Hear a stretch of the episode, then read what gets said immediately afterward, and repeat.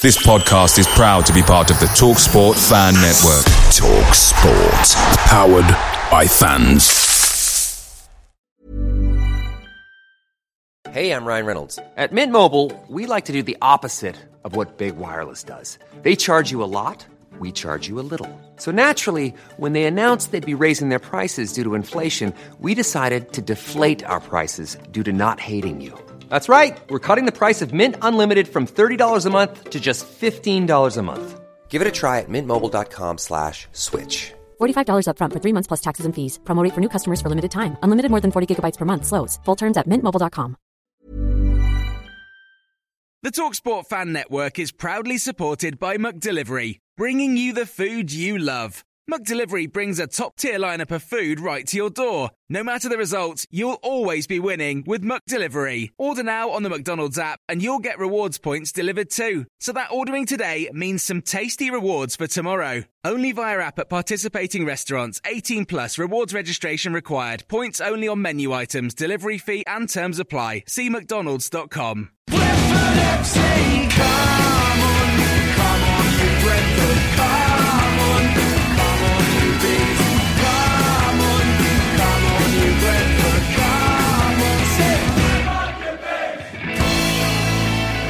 This is the Beesotted pride of West London podcasts.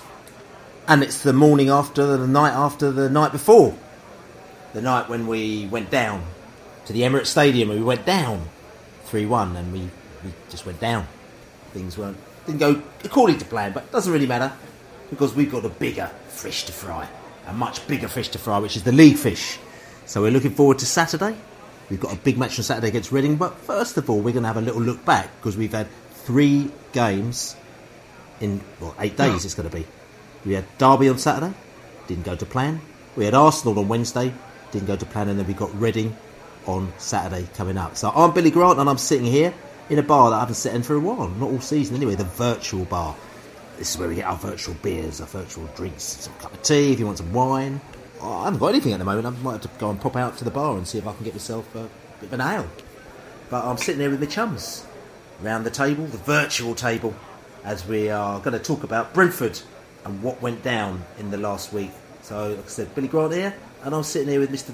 Laney Lane, David Lane. Mr. Laney, uh, I haven't seen you for about 12 hours. The last time I saw you, you were skedaddling off to Oh. South London with a, with a Polish with a Polish guy.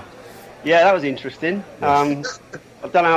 I, I actually got the last train out of Waterloo, and I went back to Hersham, I think it was, and uh, got a, Well, you laced up boots and corduroys, yeah? yeah, that's right. Yeah, and uh, yeah, I've- I've managed to get the cab back from there, which was uh, it was all right. So uh, yeah, I, I woke up this morning and I thought, what, what was all that about? What was all that about last night? So uh, yeah, we, we'll talk about Arsenal and the and the anticlimactical trip to North London. So, uh, but yeah, no, we had fun. It was a, it was very much a keep football out of football night, wasn't it? It was. There's lots of pies. Lots of pies. Yeah, Paul at the Piebury Corner, he looked after us. That was uh, a few characters there, wasn't there? There was a few characters as well. We probably we'll talk about that in a bit. You know, some I've never, I've, I mean, I've been to a lock-in in a bar, in a restaurant, everything like that, but I've never had a lock-in in a pie shop before. It, was, it was quite surreal, you know what I'm saying? You know, here's a pie, sir, and lots of beer. Thank you very much. We'll have some of that. So, uh, yeah, which is good. And also, it was good because it made us uh, hang around later after the game in the pie shop drinking lots of beer so that we missed out on the, the post you know, match traffic and people going to the tube station, you know, um, which apparently there's a little bit of malarkey because obviously there's only one tube station open and there's, uh, you know, and it was made it a little bit more difficult. But people, they worked around it. Some people walked down to. I mean, I had the, we also got the Allard here as well. You you managed to work around it, didn't you? The Allard. Um, well, I went to the pie shop. That was probably the first way I, I went and had a, and had a nice Scotch egg. Ah. Um, so yeah, I, not quite a pie, but a, a very good Scotch egg. And um, yeah, we, we walked down to um, you know one of the one of the one of those other smaller stations. We didn't go to the big big station. I had enough of big big things last night, and um, we went back to a you know a smaller station and um, and jumped straight on there while people still queuing. I think at Highbury and Islington well into the well into the night. Yeah, well, that's that's the way it goes. Big, you know, Arsenal's a big team. You've got you know, Exactly, station. big stations. Yeah. Yeah, so big- you know, well, I'd had enough. I'd had enough. But, but not even not even really that big a state. I mean, the thing is, I don't. I mean, I've never been to Arsenal for absolute years, and I don't know how much diff- different that queuing was at that station compared to normal games because it's not it's not the biggest station in the world, and there were probably what forty five thousand people in that that game today. You know what I'm saying? So you know, if you've ever been to Wembley Stadium and you've seen the massive queues that go in there, and they've they've got it all sorted out, and they stop the crowds, and everyone's kind of chilled out maybe they just still haven't quite sussed that out to handle big crowds going into small stations. Yeah, yeah. I mean, uh, you know, um, there's obviously were some mitigating circumstances, which, um, you know, um, with, with certain stations being closed that aren't normally and stuff. But um, yeah, I mean, to be honest, you can always work around these things, can't you? It doesn't matter where, where you're going. There's always a little, you know, a little way of doing it a bit quicker than everyone else does. People that join queues, there's always another way of doing it, which doesn't necessarily mean, you know. Getting to the front of the queue by going to a pub or something that apparently was the trick last night. I heard, um, but there's plenty of other ways of doing it too. Indeed, indeed. Listen, we've also got the Liberal. The Liberal Nick as well has been. Uh, he's, he's, he's made his way down from the tractor straight after the game. Took him about 24 hours to get home, but now he's chilled out in front of the fire um, with his you know, pipe and cigar. Liberal, how you doing? No pipe, no cigar, glass of ginger beer. You know, that's what we do. That's how we live life down in the southwest. Yeah, I'm all right. I'm all right. Pretty tired actually. Didn't get home. Didn't get home till four four thirty this morning. Up again at uh, up again at seven thirty. So uh, it was a long day. And uh, what I enjoyed actually, on reflection, I enjoyed. I particularly enjoyed uh, a three-hour conversation with West Ham fans. Um, who were there were three West Ham fans on the le- last train back to Exeter last night who were celebrating their 8 0 victory and were absolutely sure that they were going to win the Carabao Cup this year.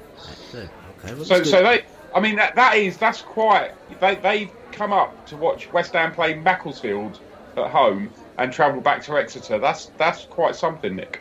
Yeah, that's right. No, no, no. They were very loyal. Two, two, two, two people who they were. Two of them did, I did do hundred percent. Um, one of them had done hundred percent. It was either for the last ten or twelve years. I can't quite remember now. But I mean, that is pretty loyal. I don't know. And he, I mean, he reckoned that he'd spent somewhere in the region of one hundred twenty thousand pound following West Ham. Fair play, fair play, fair play to him for the West Coast, the West Coast, West Ham. So, uh, but anyway, we've got somebody joining us at the virtual bar for the first time. She's uh, supping on. Uh, I'm not quite sure what she's supping on, but I'm sure very nice what she's supping on. We got Katie Bee. Katie, how you doing? I'm all right. I'm sadly only supping on water, so Oh dear. a little bit disappointing. Yeah, we're, we're all very disappointed, as you could probably tell, actually. but you know, but I'm sure the water's very nice down in, uh, in in your corner of the bar. Tasty, refreshing. That's right. So yeah, yesterday. So I mean, what, what did you get up to before the game? Because we didn't quite hook up with you. We thought we might have hooked up with you because seeing as that's exactly as your manner, you literally live around the corner. Yeah, it is my manner. Um, but sadly, I got trapped at work, Oh no. um, so I was a little bit late getting there, uh, and then late getting into the ground. ah, ah. So good. there's Yeah. Join the other 8,000 Bees fans. Yeah, that's right. Yeah, exactly. serial serial lateness. I mean, like so, we went to the Faltering fullback before the game, which you know the the Faltering fullback. Um, very very good pub. You know, we, we interviewed Nigel Anderson there about oh, 15 years ago um, when I used to live up that part of London. Brilliant, brilliant pub, and they uh, came down and welcomed it. It was a bit of a bees takeover. Yeah, the old whole roof garden. We took over the whole roof garden. You know, must have been I don't know, probably 100, 150 bees in that in the in the bar. And uh, yeah, it was good. It was a it was a good laugh. It was a very very very good start to the game and a real kick football out of football session because after what came in after that wasn't particularly great. But um, but yeah, which is all which is all good. But interesting, you said that you uh, got in late to the game. What was that? Well, because of the giant throng of people waiting to get into the Emirates Stadium, because of the several bag searching moments on the way in, um, and then yeah, mostly because of that giant queue though, and the very strange instructions we were being given about where to go and get in, what to do when we were in the queue.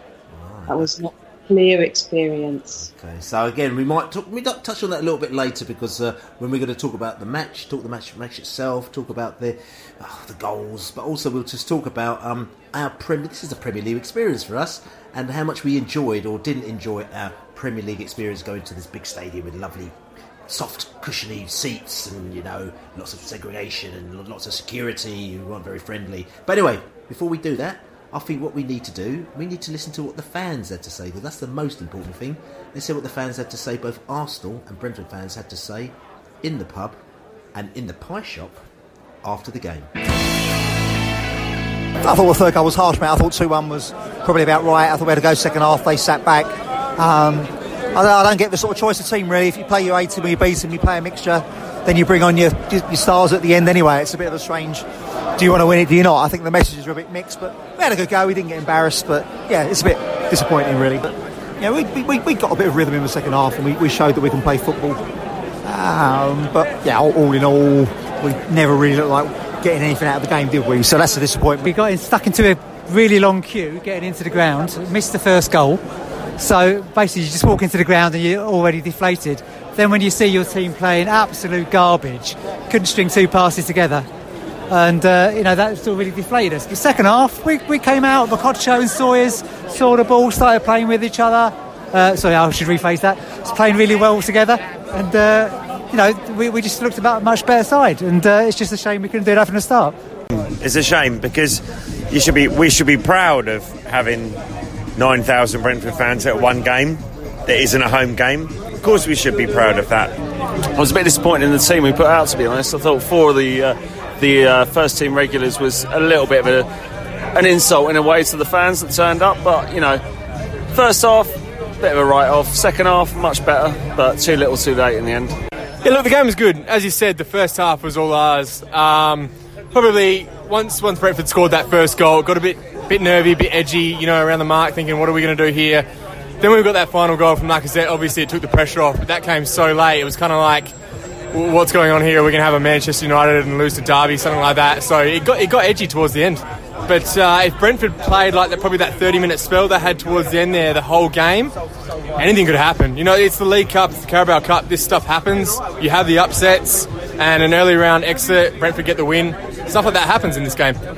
Oh, do you know what? It's, it's what could have been. It's what could have been. Dean Smith was saying he didn't want another Chelsea. Well, they serve up another Chelsea. You know, I, I, was, I was so annoyed with the club at half time. You know, we lay down and die, and then what happens when we go toe to toe? For 10 minutes, 15 minutes, second half, they're scared. They bring on Lacazette and they bring on Ramsey, and they're, and they're time wasting. There's a there's a game there. There's a game. We carved a we carved a game out, and it's just annoying. It's annoying that we, if we could have gone, gone in even one 0 down. I think if we'd gone in draw at half time, be a different game. And still, we lost. We've lost. That's three games without a win now. Huge gamble now on us smashing Reading. So interesting thoughts from the Brentford and the Arsenal fans in the pie shop. Um, across the road from from Emirates after the game. And it's interesting because there was like, it was almost like a resigned feeling. People are sort of kind of like not they've given up, but they were just like, oh yeah, here we go again, same old, same old.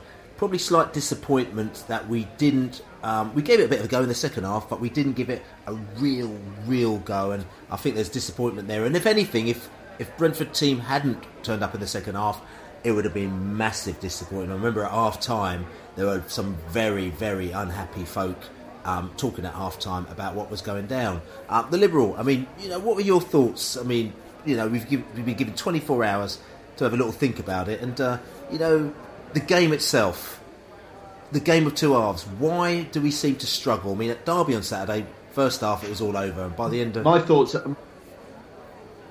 Yeah, and by the end of the first half, it was all over. It's same again on, on Wednesday, wasn't it? My thoughts haven't changed. Um, all the time, every time we come to a stadium which holds over 45,000 people, the team seems to freeze in the first half. Really, really annoying. Um, done it in champion. We've done it in finals. We've done it in games against um, Derby, Aston Villa. You, you name it. We just cannot seem to get going when we're in front of a big crowd. Um, we turned out well in the second half. I don't know what Dean Smith put in their tea. Don't know what he said to them at half time, but second half was far better. But you know, why aren't we taking this cup seriously? This is a cup we could win. Um, you know my opinion. I don't think that we will probably um, quite manage to scrape promotion this year. I mean, I'll be the first to be delighted if we do.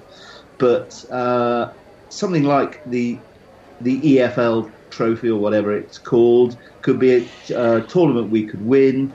It's one we, if we take it seriously, we could we could actually get crowds. We could encourage a lot of buzz about the club.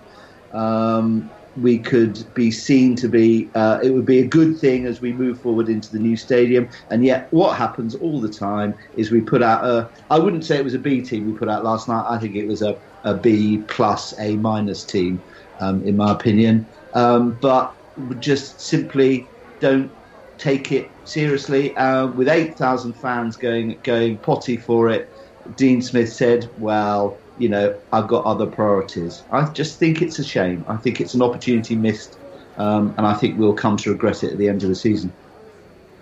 I mean, uh, you know, I've got to ask the question because if you spoke to if you had Dean Smith face to face, and you said to him, "You're not taking this cup seriously," I think he'd disagree with you. Do you think that you know we're, we're probably going a little bit far saying we're not taking it seriously, or do you just think we've got a different approach? to how we approach this couple. We just think that actually we should be strong enough to play, you know, a number of different teams and still progress. Uh, I just come away thinking it was a wasted opportunity. It it it was a it was a you know a night for us to go there and really put on a Brentford show, show show what we were capable of, show you know um, you know the, the, the big crowd and the and the, the, sort of the bigger watching public because we we play, you know the world would have been watching because it was Arsenal what we're all about, and um, we failed. And we've we failed a couple of times recently. You know, we, we we didn't put on a really good show at Aston Villa when a lot of people would have been watching that. Derby, we, we didn't show up first half. Um, you know, when a, when it was a, an opportunity to to show that we're becoming the real deal. And then at Arsenal, we, we did weaken the team. Um, and I just don't I just don't know why we would do that when there was you know eight or nine thousand Brentford fans there. I just think it's you know the the club. Kind I would say owe it to the fans, but you know if, if they're they, they encouraged us to, to buy tickets like you know in in their in the high thousands. Um, I, I, just think they need to go there and try and win the game. And I know they didn't try and lose the game. Obviously, they, they, they, he didn't go out there and say don't try. But you know, we, we needed to go with our strongest team, and I, I think that really backfired. Okay, I mean, we're talking about team selection here and the strongest team. Looking at the team we put out there, you know, we you know, we didn't have Bentley in goal. You know, we didn't have Maupay up front. Uh, but interestingly, we had players like Odubajo who'd come in. You know, Alan Judge again, he'd come in and be given sort of quite a pivotal role, I suppose. Um, you know, we had Jeanvier, who was in defence, as opposed to Mepham, which was actually, uh, well, hinted to us on Saturday as well. We were told that, you know, uh, again, not by people, you know, not to get anything like that, but they were thinking, mm, the reason why Jeanvier possibly played on Saturday is possibly because he's going to be in the, the game today and Mepham's going to come out because Mepham's played a lot of minutes. He's probably played the most minutes out of every player in the side. So a time to bring him out. So do you think? Um, I don't know. What, what, are your thoughts of the team? Was, was there anyone out there? Because new players have got a time to shine. Was there anyone out there that you thought actually they had a bit of a shine? You know, giving that pedestal.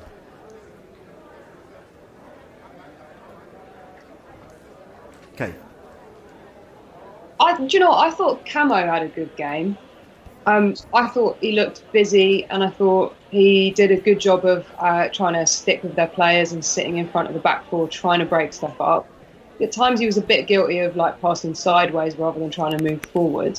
Um, but I thought he, I thought he did all right in a in a disappointing first half, and I thought he looked good in the second half. Um, I guess Jeanvier seemed to be guilty of, or Jeanvier, sorry, um, seemed to be guilty of both coming up with a couple of good last minute interventions, um, but also making a couple of mistakes.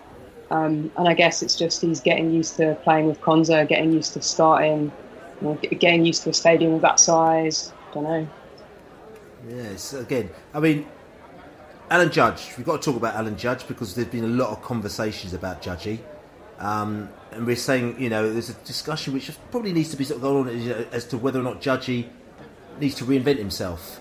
Um, only because, you know, at times we'd be sticking him down the wing, we'd be trying to get him to go down the wing, and, and obviously he's not necessarily, not 100% the player that he was, say, three years ago, not for any fault of his own, but we're just saying the game's moved on, time's moved on, and we're just sort of thinking, does he need to sort of reinvent himself now?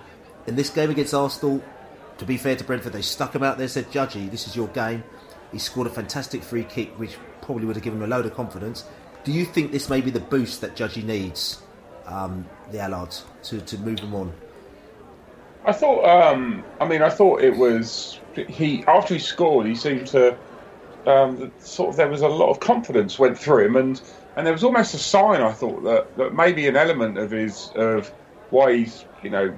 Let, let's be honest. He's not. He's not really been brilliant since he's since he's come back. He's sort of, you know, he's been treading water, if we're honest. Um, but but last night after he scored, I suddenly saw this confidence in him, and, and, and it did change a bit. I still I still kind of think he's probably going to end up playing um, less as a wide player and more tucked in as one of the two the two midfielders in front of the holding midfielder, um, potentially in the you know moving forwards. But he but he had a reasonable you know he had a reasonable game last night.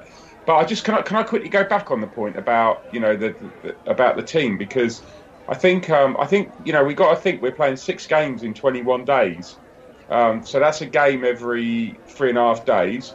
Um, and we've got a squad of 18 players, um, roughly. Is it 18? Probably something like that. You know, first team players, players that aren't in the B team. We didn't play any B team players last night. I don't think we had any on the bench either. Um, but but I, I, I don't really see what other options Dean Smith's got. I I probably would disagree if it was the FA Cup and it was a Saturday game and there were you know with with, with maybe a, a, the end of Christmas Monday or Tuesday or whatever, and then another game the following Saturday, and there's more ch- chance of recovery and stuff. But I just think it's this is when you use your 18 player squad players, and um, and I hear it from you know Brentford supporters week in week out. We got a strong squad, we got a strong bench, and then I hear suddenly, oh, actually they're not strong enough to start, and and you know I think in the second half, I mean I, we were all down at half time, but the point remains in the second half we were we, competed with Arsenal, and I don't really see what other options we've got. We can't run these young players into the ground. I'm sure there's I'm sure they're looking at the numbers. I'm sure they're you know they're tracking the players and their fitness, and and we can't run these young players into the ground. We have to um, we have to sort of mix and match a little bit. And okay, maybe this is maybe we should have gone full strength last night, and then we should be playing last night's team on Saturday. Is that what we're saying? I'm not so sure about that. I you know, I, I, do, I do agree. I, you know, I do hear that. I mean, I, I, you know, I'm not, you know, I'm not naive in the fact that you know the bigger prize this this, this season is is what you know is, is league success. But I watched the the, the uh, Man United Derby game the night before, and, and I thought they Derby County really gave gave it their full a, a proper a proper go. And, that, that, which is, and it paid off. It paid off for them in, in, in a big way. And that's a different point, though, isn't it? Because the team, ultimately, what we all agreed was the team didn't give it a go in the first half, but the same team did give it a go in the second half. So the real problem was it who played, or was it the way we played? And I would say it was more the way we played. Yeah, possibly, possibly. Um, you know, but I still, I still think Benrahma and um, and Canos would have would have given us a bit more of a bit more of a cutting edge um, at, at, times. So uh, Can, you know, and Canos, Canos, had played. Canos chance, and he and he, you know, he, he, he, didn't didn't hit the target with it. So you know, we we did. You look at the stats from from the game last night, and it looks quite close and they they slightly edged it in possession, and the chances, you know, on target and off target were pretty pretty similar too, considering they were it was kind of one way traffic in the first half. So, uh, you know, yeah, it is all about Tuesday, but um, Saturday. But I just think it was just a little bit flat, and I think nine thousand people went there hoping it would be a bit different, and it, and it wasn't again. Again, I mean, liberal. What it does show is that we're, we're crying out for for another striker a, another decent striker. I mean, we all knew that, but yeah. because when Maupay came on, um, second half, it made it, you know it did yeah. it did make a difference. The the real difference last night was Arsenal had Danny Welbeck, who I actually have always quite liked. Welbeck, I think he's you know, um, I think he's been uh, unlucky. Probably is, is a fair word to say in his career with where he's going. But he's he is a first class striker. He scored after five minutes. He scored the, he scored their their second, didn't he?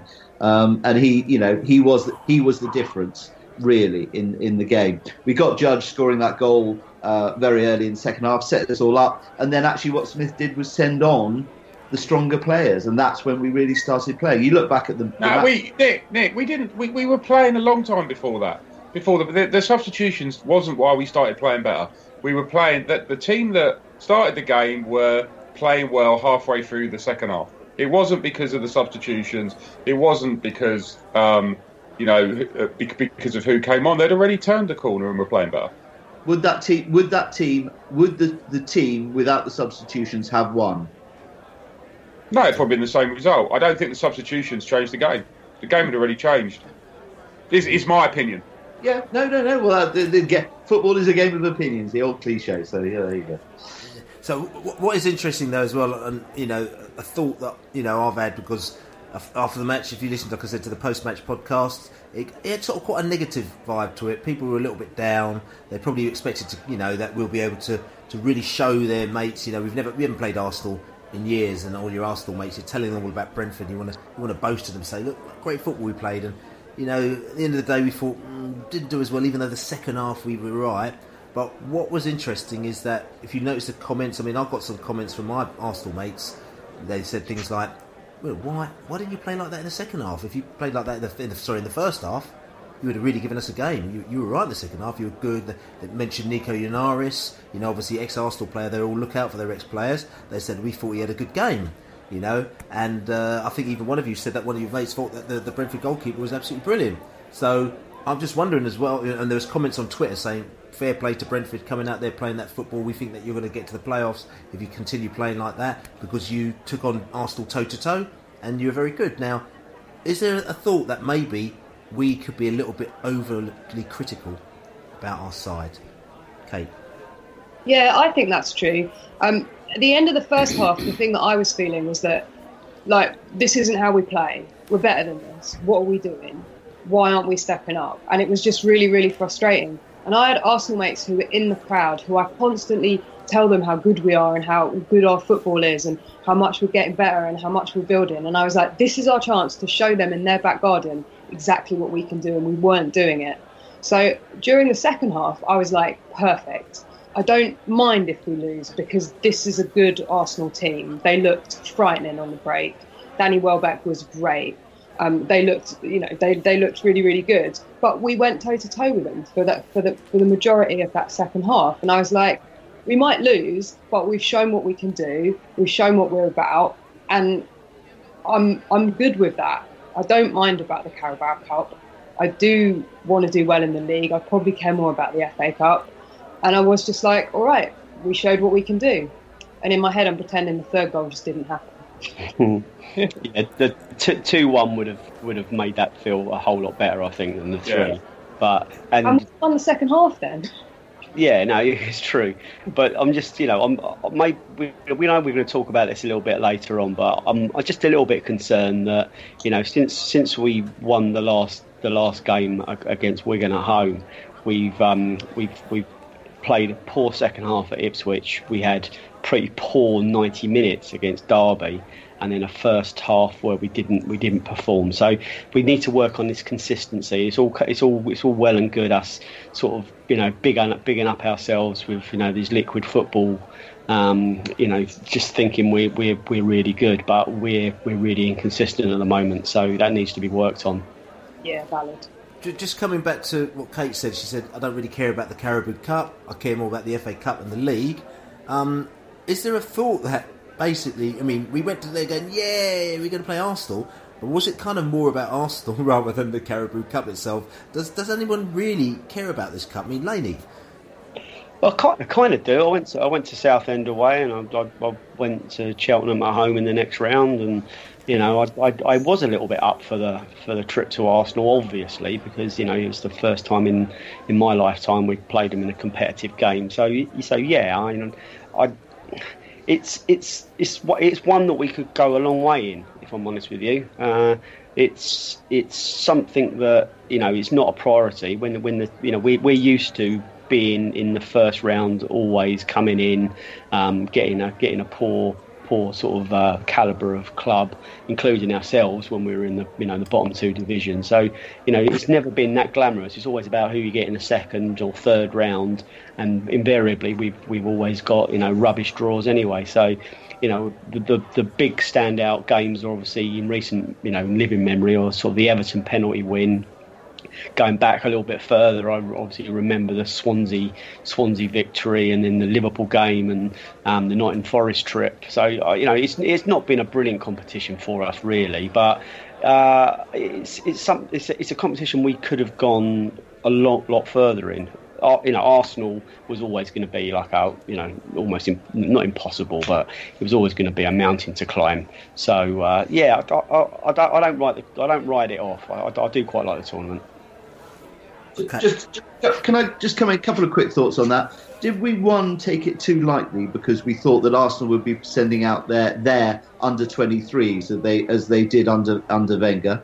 Um, I mean, Emery as a new manager probably wanted a more of a look at uh, look at regular first teamers and was more likely to have set, sent them out as he did last night. And uh, what did we miss a trick by underestimating the opposition? And I think it was I think it was the Dutchman who on the pod last night said of all the teams to draw. Um, Arsenal are probably not the one you want to draw at this stage of the EFL Trophy Cup um, because Arsenal do take this competition seriously. Of all the top six clubs, top eight clubs, Arsenal are the one who actually think this is a is a trophy worth winning. And so again, perhaps we were a bit unlucky to be to have our name drawn out of the hat against them. But you know, having said that, we should have done better. I mean, I, I think that you're probably not right about the, the t- their team selection because I think it was pretty widely known that the Arsenal team was going to reflect the team that played in the Europa League last week, pretty much, which had sort of you know four, five, six first teamers in there. So a lot of those those, those players were named beforehand, and I think Brentford knew that as well. So I don't think we. We, I don't think we definitely didn't underestimate them, and also there was uh, the, the, the, players that are coming through as well, like that. So is it, is it Rowe Emery, the the, the, the young kid as well? People like that as well. Brentford were very aware that that these players are very dangerous. I mean, I think he, he came on against uh, in the Europa Cup, League Cup game last week, played very well. So we knew he was going to get a start today and uh, obviously with, with, our scouting thing that goes out there and the whole B team scouting thing and the fact that we probably played against Arsenal, probably played against him, we knew that there's going to be a danger. He would have played in a game um, that we played in, in, behind closed doors. So I think we, I don't, I think there was definitely would not have underestimated Arsenal for this match. I think that, I think if anything, to be quite honest with you, I think we just froze in the first half.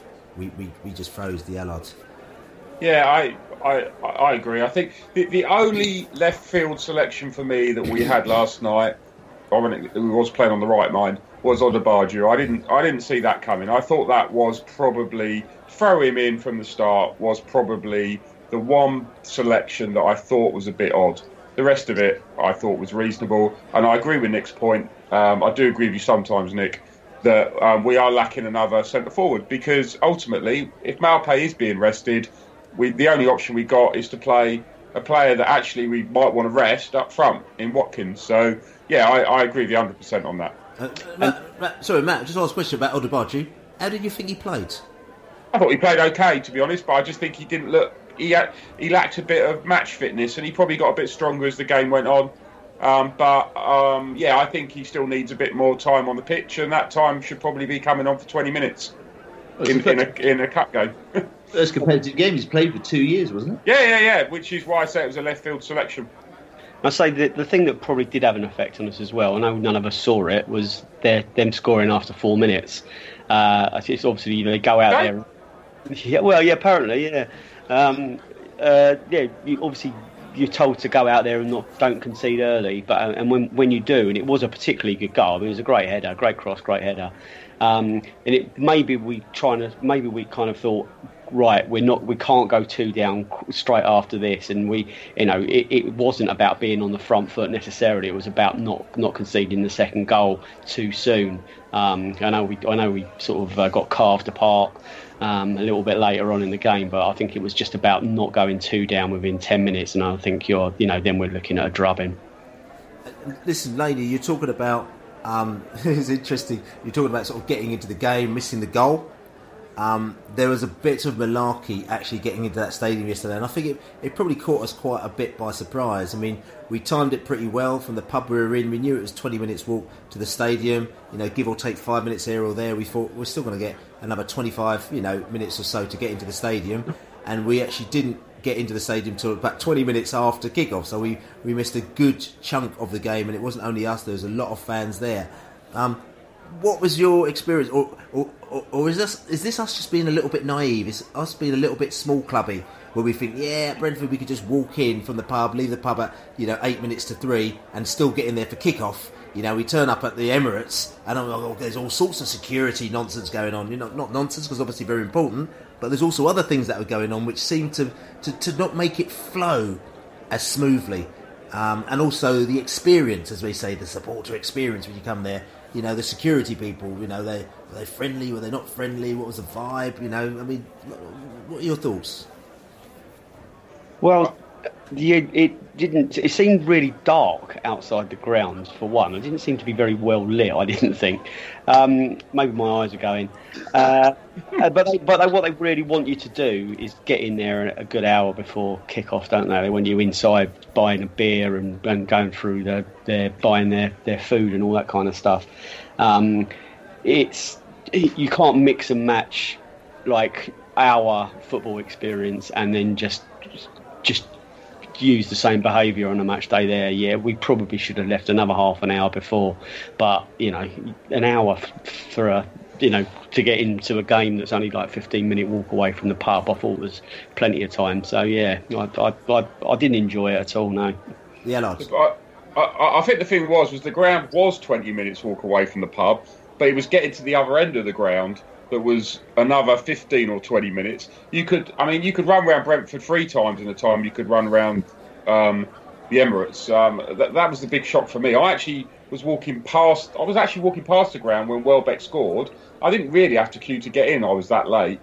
Uh, but it still took me, I still didn't get in till 20 minutes into the first half. So it was 15 minutes to sort of get from one end of the ground to the other and in. And that, I think, that was the sort of thing that um, I didn't particularly enjoy, these big grounds. I, I was I was surprised at the facilities inside. Two things. I thought Arsenal were a pretty go ahead club. Um, the queue for the gents loos um, at um, half time and indeed during the game there was a permanent queue for almost 90 minutes of it and if you get to a certain age like I am you know you need to have easy access to a toilet so you know that's a bit that's a bit worrying and also and I saw this on Twitter actually on, on the journey back Arsenal, the food options were an absolute disgrace. Chart, they, I mean, you talked about the pies, and they were really good pies we had after the game. If you wanted a pie at Arsenal at the game, it was six pound fifty for what, what for a pie that we that we at Brentford sell for three pound eighty. I mean, you know, Premier League rip-off. Premier League. I think, I think the bathrooms. I mean, look, me and Kate are on New Road. Yeah, and um, you yeah. don't go, you don't use the bathroom during the game. Yeah, but but, but oh. that Griffin Park, Griffin Park, Griffin Park is 100 years old. The Emirates, yeah. what, five, six years ago? It is absolutely ludicrous that there are not enough toilet facilities in there. No, I, I, I, felt the same because when I got in 20 minutes into the game, they were queuing to get into the the toilet. And and to be honest, I expect a bit of a queue at half time, but that was insane. I was just sort of, you know, joshing about New Road, really. As a lady, I very much enjoyed the Arsenal toilets. I'm just going to throw that yeah. Uh, makes a nice change then. At least these, these stages were looked after this time. Yeah. yeah. often the, it's often the other way round. But yeah. Yeah, I mean the vibe again. I mean, interestingly, steward wise, because at Brentford, the one thing that you know, not us, but other fans always say they think that you know Brentford has got you know decent stewarding, relatively friendly stewarding. You know, when they go away, they, they, people do rave about it. I think I think we won some sort of award actually, some sort of stewarding or experience award or something like that fairly recently. Again, you know, these things happen in award small, you know, but it's it. I think when you notice it, if you keep going to your club all the time, you don't really notice it. It's I think it's sometimes when you go to other clubs, when other clubs are good, you you tip your hat and you think they're they're all right. But if they're a little bit moody, you also notice it as well. And I've just felt it was really sort of quite cold and un, quite unfriendly, and just a little bit horrible, really. Um, at Arsenal, fair enough. Listen, we, we only come there for the game, but again, you just notice there's a little bit of a difference that people have where you think, you know, if you spent your money, you come all the way down there, you come into a match, you know, somebody should just treat you with a little bit more respect. And, you know, you felt a little bit of the old cattle going into a sort of cattle train yesterday. Maybe that's just me being a bit, you know, overly sensitive. I just don't know how you get that intimate kind of vibe in a in a stadium that big. You know, where we're going to maybe be able to retain it because the stadium we're going to is not it's not sort of going to be colossal. Um, but yeah, we're, we're just used to kind of knowing everyone and kind of recognising people, even the stewards probably. So, you know, we're, we've got we're, we're a real particularly friendly little club.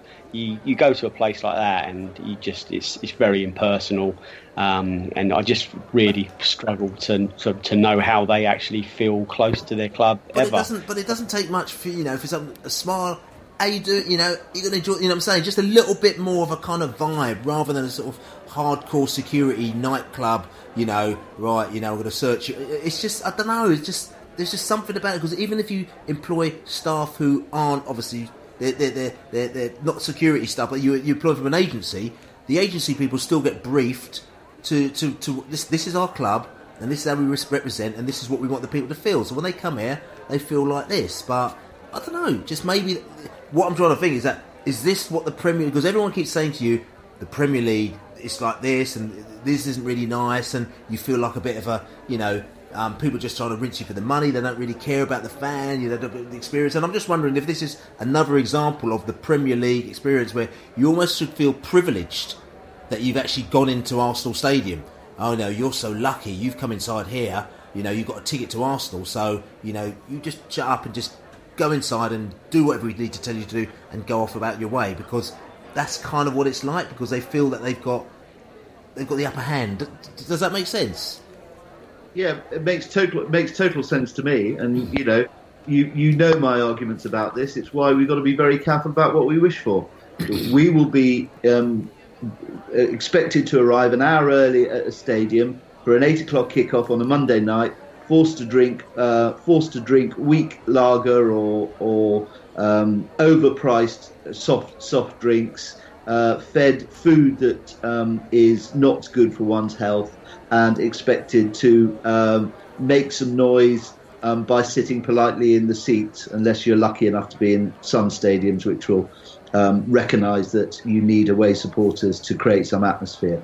Um, Premier League, Premier League is in danger of eating itself, and it's one of the reasons why I'm very happy with the Championship. Which is well, again, which is cool. But I think what maybe what we take out of this is that again, I mean, we're moving in a couple of years' time, but you know, Brentford kind of needs to take note and they need to have a look at this and maybe you know keep. There is a lot of feedback that happening, but just take feedback from the fans as to experiences like this because in some ways, football clubs sort of like they they look at Arsenal they think we want to be like this. You know, we want to, you know, look at this stadium and look what they do. We, we, we want to be like this. But then in certain ways, you don't want to be like this at all. And I think it's more important for them to actually start listening to people to find out why. Why? The, what was the downside to the Arsenal experience, other than the result? Because obviously, if we'd won it, everything would be brilliant. But what was the downside to that? And what do we what do we have to make sure that we are making sure that we aren't are doing that they're not doing, or the other way round? We're not doing what they are doing. I'm dominating this discussion too much, so I'll be very quick. I think the other thing is that we as a club have yet again got to sort out the idea of ticket allocations and the way that people can be put into groups so that they can enjoy the game. If you want to go and sit at a game, you should be able to get a ticket. If you want to stand at a game, you should be able to get a ticket. If you want to sing at a game, you should be able to get a ticket. If you want to chat to your mates, you should be able to get a ticket. But they need to be in different areas, and the club needs to work with supporters groups on trying to make sure. Because again, yet again, last night there was tension in the ground between sets of supporters who were there for different reasons, and that never creates a good atmosphere. I mean, that was discussed quite a lot on the on the post match podcast about the fact that you know we had lots and lots of different factions, different groups not pulling together. Fans have tried to find a, a, a way where if fans are a little bit more lively and boisterous, they can be together. And others that are not, it was difficult in Arsenal because, to be fair, the stewards put you in your seats and you had to be in a particular section, and it was, you know, it was difficult for you to manoeuvre yourself elsewhere. Yeah, you might be able to do if you jumped over the top of people, went around the back, but you know, I had kids and everything like that with me, and it made it more difficult. But all I'm trying to say to you is that this situation isn't going to go away, and maybe safe standing, as they call it, may help to solve a lot of scenarios. But there's a there's there's a bit of a way to go between now and then, so we need to sort it out the allies. Yeah, no, I, I, agree spot on. Do you know, part of the reason why I wasn't rushing to get into the ground was I kind of prefer it to have settled down for these games by the time I've got in there. Um, because that whole scenario, I, you know, people standing, I, I, I get there are people that physically can't stand. I, I, I totally understand that. But that, and, and that whole sort of first 10, 15 minutes of sit down, sit down. um, is um, yeah, it's just it's not much fun really, and it's all and it probably doesn't really help the atmosphere much and stuff like that because it seems to me that for the first 15 minutes, you know, it, it, it's it, it's more about worrying about you know you, you, your seat and stuff, and I, and I do see both sides of the argument, and and I with Nick, I'm with you. Um, I've said it, you know, myself a number of times. Is that w- with the club we need to work out a better way of doing these big away games there just doesn't seem to be ever any atmos- um, any appetite for it. You know, Bill, you know Yeah. this better than anyone else. You know, this, we've we've suggested singing areas, we've suggested selling tickets from the, you know, fr- from the front to the back and the back to the front, depending on what what it is you want from your your viewing experience or your atmosphere experience. But they just there's always an obstacle. There's always it's, it's never it's never as straightforward as it as it probably will. Isn't it? Even if it's not straightforward, you need to kind of bend over backwards just to make the atmosphere help the team as as, mu- as much as is possible. You- There's no point in having nine thousand if you if you're spread far and wide. You know, people people the like-minded singers they need they need to be able to get together.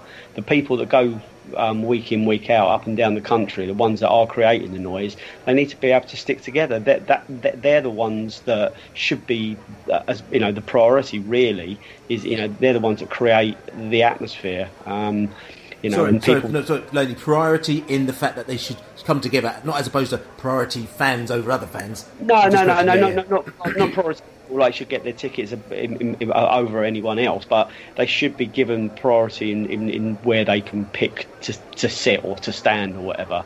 You know, it's like it. The, the singing, the singing section should be like the one of the biggest uh, priorities um, in the whole ticketing situation is that getting the right people to, to together. I think just it's, it's, it's imperative if if we're gonna if we're gonna sort of grow the the vibe. Um, Mm. You know, it's not there's not enough effort made. Well, at the same time, I mean, I think the priority it should be for that because at the same time, it gives priority for the people who may not necessarily want to be part of that, so they don't get disturbed. So what you've done is you've solved two situations. If you actually kind of you solve one, you solve both because we understand that there's also certain people that will want to sit or want to be, you know, they say deliberately when we did the singing section, they, people said, "Oh, we're going to get a seat over here because we don't necessarily want to be there, not because we can't stand anymore or we don't want to be involved in that," which is fine. But the problem is that if you don't solve it and you put your head in the sand, and we've seen a lot of head in the sand activity, you know, recently, you know what I'm saying, about just different things. If you put your head in the sand, it's not going to go away. And, and you've got to deal with the situation. But we'll move on. There's one final thing because obviously Brentford fans were there in their colours, their shirts, they the Jaffa Cake Army, they had all sorts of stuff. And of course, we had the old, uh, go down the road, we saw the old half and half scarves popped up again. Um, and we, we did laugh because, uh, you know, it's a bit of an in joke. I didn't see it till today where Brentford actually put a little bit of an in joke about the old half and half scarf, which seemed to have gone over a lot of people's head on that one. You know, I mean, no one endorses the half and half chart, but you can actually turn it into a bit of an joke. And, uh, you, you, you actually purchased a half and half scarf, didn't you? I did for a laugh, um, and I I, pur- I purchased it. Um, I, we, I tweeted earlier in the day about a warning that there was going to be a high risk of half and half alert and to avoid them. And as I, as I come out the stadium, there's one of the, one of the sellers was trying to knock them out for a fiver. And uh, so I walked up to him and I said, "I'll get uh, t- two for a fiver." And he went, "Oh yeah, go on then." And I got I bought two, I bought two two for a fiver. One one Luke wanted for his mum's mum's wedding anniversary, which I thought was a bit bit odd, but I went okay, fine, have that. And then um, I, I said, so what we'll do with this one was uh, we'll we'll raffle it, well, we'll raffle it, we'll auction it on the on on Twitter today, and uh, someone. Paid forty quid for it, and the money's Phil. gone to the, uh, the Brentford Food Bank. So, Yeah. so thanks very um, much, Phil. Phil, thank you very much for that. It's great. and I, I do have to say, I I in- I wore it. I wore it back last night, like like like this, and it was really comfy and really warm. so two pound fifty for a for a for a monstrosity like this, I think it's a bargain. Rip A, well, a well-made piece of tat. That's right, indeed, indeed. Listen, so listen, we- we've got a game at the weekend, so we're going to come and we're going to talk about Reading in a bit. But before we do that, I just got to talk to everybody to say to them, if you don't mind, besides FSF Awards, we haven't actually been up for FSF Awards for about three or four years now. But we thought, let's go back in for it. Let's see if we can get a nomination from the FSF Awards. Um, so if you go on to probably well either FSF or something like that. Or maybe go to beesotted.com. We have a little button there, and you could just nominate us. There's a couple of uh, sections: the podcast award, the club podcast um, section, and also the fan media. If you feel it's right and you feel like you would like to nominate us, we'll be very, very, very thankful for you to actually just put our little name in there. And fingers crossed, they might we might be shortlisted. We may or we may not. We'll just see. So up on beesotted.com. Hopefully by the morning it will be up there, which is all good. But listen, looking forward to Saturday. We've got Reading. Big, big, big game now. We put Arsenal behind us and we realise now we've rested a lot of the players on Saturday, on Wednesday, so they'll be back on Saturday, so we need to get a result. So, uh, but we've got to find out, first of all, how the Reading are going to fare. So we're going to go over to our chums, our buddies, our Reading buddies as well. And we've got Becka from the Tilehurst End blog. And Wicked, she writes some great stuff. She's seen all over the TV, Sky TV, Channel 5. Talk stuff from her heart Reading. She doesn't even live in Reading, she lives in Telford, but goes down home and away every game. We're going to listen to what Becka had to say in five from the Hive. Five from the Hive. Reading. Hello, my name's Becka, and I'm a contributor for the Tilehurst End blog and podcast. Um, I've been a Reading season ticket holder now for 13 seasons. Um, I'm not your average Reading fan living in Berkshire. Um, I've actually travelled down from Shropshire for the majority of the time that I've been a season ticket holder with my mum. Um, yeah, it's it's a certainly a different way of supporting Reading. Um, it's always a topic of conversation wherever I am, and actually being part of the Tilehurst End is, is really handy for me. Um, I have written for them for six years, but obviously not being a local um, it's not always as easy to get hold of breaking news and things. And um, yeah, just being part of that Tilehurst End group has, has, has, really helped me keep up to date with things in the past. And yeah, I've written for them for six years now, and it, it, it's something I really enjoy doing. And hopefully, um, if uh, the big words there let me, I can carry on for a little bit longer. Reading haven't started on the front foot this season. It's not even October yet, so anything can happen. Are you worried already? So it got to the end of last season, and we were all so glad to see the back of it. Um, we were obviously hoping during the summer that signings could be made, and um, well, it couldn't have got any worse than last year. We thought, um, but it certainly hasn't been the best of starts the season. Um, it's um, it, it's it's difficult to watch. It's it's really sad to watch.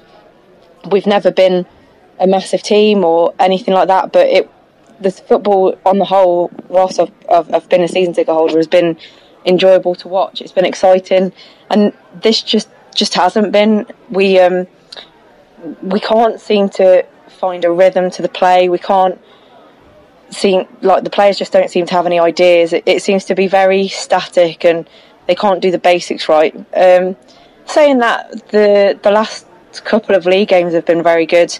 Um, getting a result away at Preston. I know they're they're down there with us. Um, it's still never an easy place to go, and again, Hull they're not doing as as well as they would probably like to be either. But to score three goals against them without reply, I think that that was a, a result that we really needed to hopefully get a little bit of confidence back into the team. Um, it, even though we have been losing and the results haven't been going our way, we've actually only been losing by one goal. So it's it's basic things that we're getting wrong, and that's what's costing us. Um, yeah, hopefully we can do a little bit better than we did last season. Um, I think just about every single prediction that I've seen has predicted us to go down. Um, I'd like to think we wouldn't, um, but we're going to have to do much, much better for the the remaining games. Obviously, there's still a long way to go, but it's still reasonably worrying when you've played nine games and you've only got eight points on the board. Um, I, I, think any any fan would would say that that's a disappointing start. But yeah, we we've had two good results in the last three games, and hopefully we can we can build on that. Your Chinese owners Dai Yong and Dai Juli took over last year from the Thai consortium in Luton. Your Chinese owners Dai Yong and Dai Yuli took over last year after the Thai consortium was struggling. They've all promised Premier League. The Thais even ploughed money into the club to be fair. Lady Srivikorn even wrote a pop record in honour of a new love, Reading FC. But there seems to be something missing with the new Reading. What is it?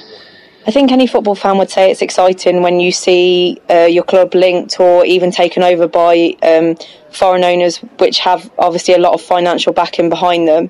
Um, you've only got to look at Wolves recently. Um, their Chinese owners have obviously been the making of the, the team they are now, and they're obviously doing really well in their first season back in the Premier League. But that just really hasn't happened for us um, when Madejski sold the club uh, partially to Zingarevich the season before we went to the Premier League, um, the the warning signs were there when his dad had had failed businesses uh, or business links with with Everton, um, and obviously that all went very quiet. The Thais came in, and it, for a while it seemed good like you said, Lady Samisa definitely got behind the team. Um, the pop song was maybe a, a, little bit embarrassing for the club, but at least they actually seemed interested in the football. Um, we just don't hear anything from these Chinese owners. Um, there's certainly no signs of um, any kind of significant investment into the football team. Um, I, I think they do have links to clubs and I think it's Belgium, but I, I, don't think we're seeing as much as, as we thought we were promised when they did come in. Um, and you do have to look back to the days when Madejski was was at the top there and, and was our chairman. Um, we were always seen as the selling club. We we we've always had a, a, a very good academy, um, but we've never kept hold of players, or, or we certainly didn't under Madejski.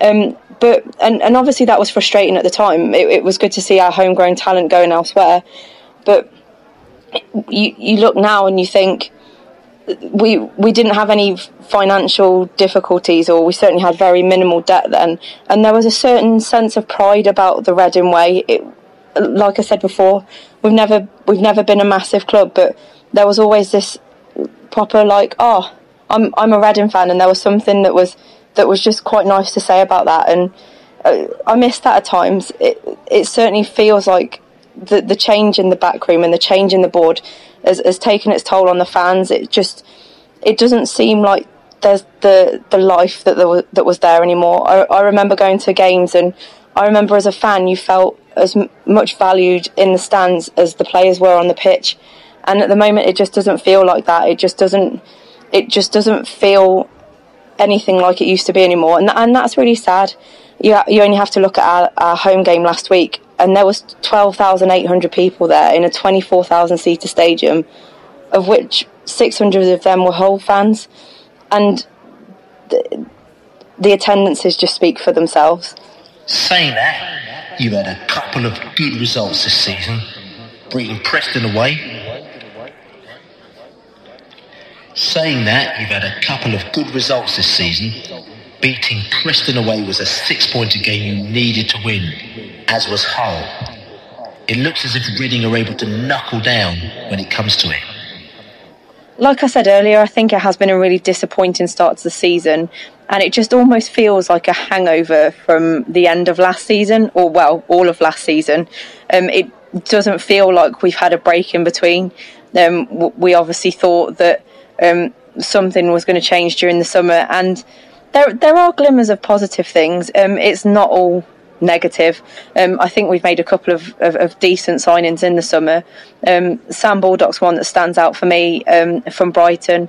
Obviously has uh, good footballing knowledge from Championship and a stint in the Premier League, and he's already scored a couple of important goals for us already.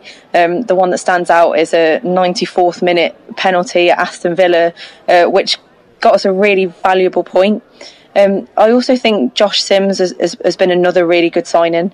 Um, he has a lot of energy and he seems to make stuff happen when he's on the pitch. Um, and yeah, I, I, think he's definitely one to watch out for. But overall, like looking at our squad, I don't think it's any worse or any better than the majority of the squads in the league. I think it's pretty average, um, and I think um, the disappointing results that we're seeing is probably just an extension to to what's going on behind the scenes. Um, but like I said, we've had two really decent results in the last th- three games, um, and hopefully we can we can start to push on from that. Paul Clement took over from Jaap Stam. who was pretty much run out of ready. It seems that he just ran out of steam. Clement hasn't had the most glittering managerial career so far. Personally, I think there's actually a decent manager in there somewhere. Do you agree? I was very much a supporter of Stam for a long time, and um, I'm I'm not a fan of um, going through managers like they're water, but there had to to be a change at the club. Um, it was great that Stam very much stuck by his philosophy of the passing football and, and playing it out from the back, but it didn't work for Reading, and, and that was where his downfall was that there was really no plan B. Um, and even though we got rid of Stam, I, I, didn't really have a preference as to who was coming in. Um, there was there was no one that I really favoured. Um, the the football was at a point where it really couldn't get any worse. So anyone who was coming in and taking on that job was, was taking on a really big mission. And I do quite like Paul Clement. I have a lot of time for Paul Clement. Um, he's worked at some pretty big clubs. Um, he saved Swansea from going down. Um, he didn't have the worst time at Derby. Um, and when he speaks to the media, he, he always seems very honest. He doesn't hold back. And I quite like that about a manager. And I certainly think that we've got to give him time. Saturday is a massive game for Brentford. We've had three away games on the trot with no wins. And we need to get back on track. Reading desperately also need points in the table. How do you see the game panning out? And what's the result, do you reckon? It's always quite a good day out when we go to Brentford. Um, we always take a really good following. Um, I think we have sold out the away end uh, because it's local. Well, local to Reading anyway. Um, and yeah, um, it, it's certainly one to look forward to. Um, both teams are obviously um, playing for, for different things with their respective campaigns, and it seems like you've had a, an, an, okay start to the season. I think you've only lost one in your last five, and that was away at Derby, and that's certainly n- not a shameful result when they're having a, a, the season they're having un- under Frank Lampard. Um, but I think it'll be a tight game. Um, I, I don't know how much I fear about Brentford. I fear more that we'll slide back into our sloppy ways. Um, that something will happen in the game, like conceding or having a period of play where we just can't get hold of the ball, and and um, that might knock our confidence. I'm, I'm hoping that it doesn't. I'm hoping that we can start strong, like like we did against Hull, get an early goal, dominate and control the game, and and hopefully, if we play like that, there, there's no reason why we can't pick up one, maybe even three points. Um, I am feeling optimistic about Saturday. Um, I don't tend to. Um, I don't like to jinx it. I am a bit superstitious, but I, would love to see us win. I'd love to see us get back on track, and I'd love to see us start climbing that table. Um, so yeah, I, am going for two one Reading. So that's Becka from the Tilehurst End blog, and you know we'll have to see because I'm a bit nervous about Saturday. To be quite honest with you, I know Reading sometimes they're a bit down on their side, but they've had some results. They've, they've carved out some results. The whole result, like I said, you know, they've, they've carved out that result. They carved out result against Preston as well away from home. So they can get the results. They've got some decent players in their side, you know, and it's a case of, you know, Clement coming around and motivating them and pulling it out the bag. So I think we can't be complacent on Saturday. Now, the question I'm going to say to you, guys and girls, we rested a load of players on Saturday. On Wednesday, I keep saying Saturday, on Wednesday at Arsenal, so technically, on Saturday, we should be good to go, and it should be no problem. Brentford at home, Fortress Griffin Park, full stead side, all being rested up. It should be hunky dory. Am I correct? Yes, that's exactly what should happen. Um, that's the reason he's rested players is for the game on Saturday against Reading. Um, so I hope the plan works perfectly. Um, I think it will. Um, what we've seen in every home game this year is like real high intensity. We've we've seen them play with a swagger and, and a confidence, and uh, in every game they they they warranted the victory. As far as I'm concerned, there's not there's, not been anything lucky involved at all. I don't think. So um, we just need to set about Reading really early, and uh, yeah, just get get the three points. We need to get a performance performance right as well. So uh, we've got obviously got the Tuesday night game against Birmingham City to think about. Um, so this, this, this uh, it's, a, it's a big week for Brentford. So yeah, they need to need to need to get get up and running with uh, an early goal and then build on it. Yeah, I think I want to see a big. Uh, I want to see a strong lineup, strong start, and get some confidence back in that team to take into the, the Tuesday night Birmingham game. Definitely. I, I just worry that we might have bought into our own hype too much, and you know, needs this has been a bit of a reality check. The Derby game, the Arsenal game, and perhaps actually we are where we are in, in the league, and it's about right. Um, and we need to show that we are up there and fighting. So I think it is. I mean, and, and the Reading game is just as important as the Birmingham game. In some in some ways, I think a lot of people are, are thinking that Birmingham is more important than Reading. They're not. They're equally the same and it's going to be let's just let's just see everybody put in a decent performance this time and start from the word go. As Dave says, an early goal would really help. I'm, I'm, I'm thankful we had a good second half last night. I think it sets us up a bit for Saturday. Um, I think it would have been the other way round, and we'd been all right in the first half and then been awful in the second half. I'd be I'd be more concerned, but I, I think it, it it probably sets us up. Um, we'll go obviously full strength on Saturday. Um, whatever that is, that's a you know it's not it's not clear you, who your centre backs are quite at the moment, is it? Um, you know, and there's and there's still midfield positions up for grabs. Um, so um, you know, I but but I I'd like to think that on Saturday we're going to put you know get get back to where we were a couple of weeks ago before the international break. Um, it, you know, it's a chance to play at home. Um, it's a chance to play, and it's interesting. It's a chance to play on our small, compact pitch. I used to think that what we need are big pitches for our wide, expansive football. Now I'm coming to the conclusion that what we're good at is small is, a, is our small home pitch because technically we're better than any other team in the league. I, I actually think, and you say that about you're not sure who's going to play. I actually think that we're going to have Konsa um, and Mepham. I just, I just think that's that's what's bound to happen. You know, I, I thought Jeanvier, who I, I do like, and I think he's a good player. But you know, I was Where- watching back the replay. Where does he come from, Bill? Reims, you know what I'm saying? Jean-Pierre from Reims.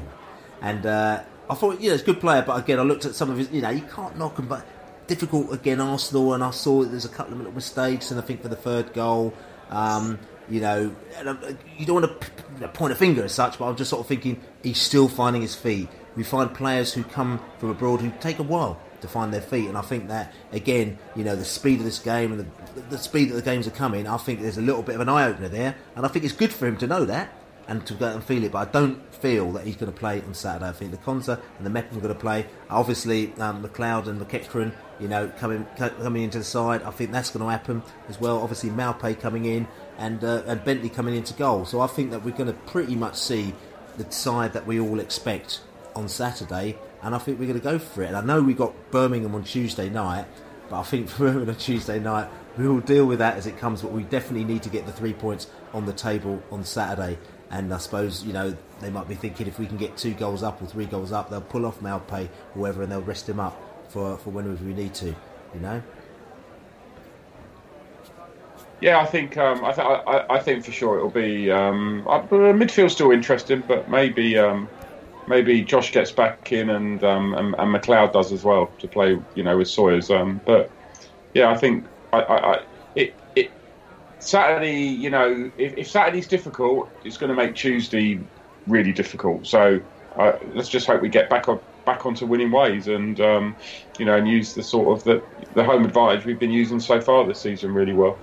And I, the- I hear what you said, Nick, about maybe the seventh place is where we deserve to be, really, but we're still three points off the top. So it just shows you how congested it all is and how tight it all is there. So if we if we were to get four points, it would be buffing out of these two games, it would be great. If we get six, it would be just you know it's uh, it would be amazing. So but I, just, I, I see nothing to suggest why we can't get six out of six. Do you think we'll see? agree. Do you think we'll see Odubajo on uh, on, on the weekend? Personally, I, don't, I don't know. No, I don't. I not. I don't know. I don't think we will. No. I don't Not think at this we'll- stage. I don't think we'll see Odubajo, and uh, you know I'll be consistent in my views. Is I don't think we, we, we should see Judge either, um, despite what he did on you know that was a fantastic goal he scored last night. But but but I'm not certain that, that AJ fits into our system any longer. Um, Um, he's been a great servant to the club. Well, I've said it all in previous podcasts. Yeah. A couple of afterwards. Um, the one thing I would say is it's worth people see, seeking out, seek, seeking out. Um, there was a really good article uh, interview with Josh McEachran in the, published in the Times on Wednesday um, before the Arsenal game. Quite a long piece, and it's quite interesting about his um, observations about his time at Chelsea and now what's happening at Brentford. Um, now the Times, yeah, I know the Times is behind a paywall, but if you register, you can see at least two free articles a week. It's worth people sort of seeking out that interview with Josh McEachran because I've been somebody who's been slightly sceptical about him and have been critical in the past, and it sort of opened my eyes to actually a what he's been through in terms of having to get to where he is now, and it's also fascinating about how he feels Brentford have really helped his game and how Brentford have a future. Article worth seeking out before the before we see him uh, hopefully smacking goals because he hasn't scored a goal for God knows how long. Um, before we see him smacking his goal in on Saturday. Um, the and, and the other thing worth seeking out is if you use Twitter, um, you want to check out, and this is for the for, for the Reading game. It's uh, at the Royal Protest, um, and I assume it's set up by some Swindon supporters or something. Um, I, I, think they're probably you know that that M4 sort of thing. Um, but basically, it's um, they're spreading the word that there's going to be a protest at the Brentford game, and all supporters, all Reading supporters, are being urged to back their first ever protest by dabbing for the entire 90 minutes during the fixture at, at Griffin Park. Um, there's also um, some some words to Amarillo that they can sing along to as well. I Um, just- so it's it's worth having a look. I just had a, I just did have a look. There's a there's a poll about are you going to join in or not, and apparently sixty percent are not going to not going to join in. They're miserable, miserable, miserable as well. So, listen, so listen, let's Saturday big game, Reading. Let's go around the table. Score prediction, the Allard. Um, I think two one to Brentford. Um, I think it will be. I, I, I don't think it'll be clear cut. I think there'll be a it'll be a bit of a battle on Saturday, but we'll get back to winning ways. Katie Bee, I think 1 0 to the Bees. lady, Three one Brentford. the Liberal. 2 0 Brentford. And 3 1 to the Mighty Bees, as I said as well. And I've got a little view on the podcast for the Tylers then, so check that out as well, which will be out in probably today or tomorrow. But listen, big game Saturday, Pride of West London podcast. We're here in the virtual bar, and we're going to be signing off in a little bit. Like I said, don't forget to go and nominate Beesotted for the FSF Awards. Just go to beesotted.com. We should have a little banner there. Just click on it and just nominate us, and hopefully we'll be shortlisted for Beesotted for either the uh, the media, fan media, and also the club podcast award as well. Big thumbs up to you. Thank you very much for listening, and thank you very much. And listen, big week. You know, we played Arsenal. We should be proud of ourselves. You know, at the end of the day, we had a good time. You know, football out of football. So we had a good time before the game and after the game, and in the second half of the game. Saturday's a big game. We'll see you down at Griffin Park. We'll be down in our usual place beforehand, having beers beforehand, had beers afterwards, meeting up with the old Tilehurst End crew and all other characters as we do. We like to chum up with the away fans as we know. But listen, I feel a bit better now actually getting this all stuff off my chest. How about you guys and girls? Yeah, feeling good. Yeah, Classic. positive. Yes, Bring on, bring on Birmingham. That's right. Bring on, bring on. That's right. So let's bring on Reading and let's bring on Birmingham, as we say. Come on, Come on, you bees.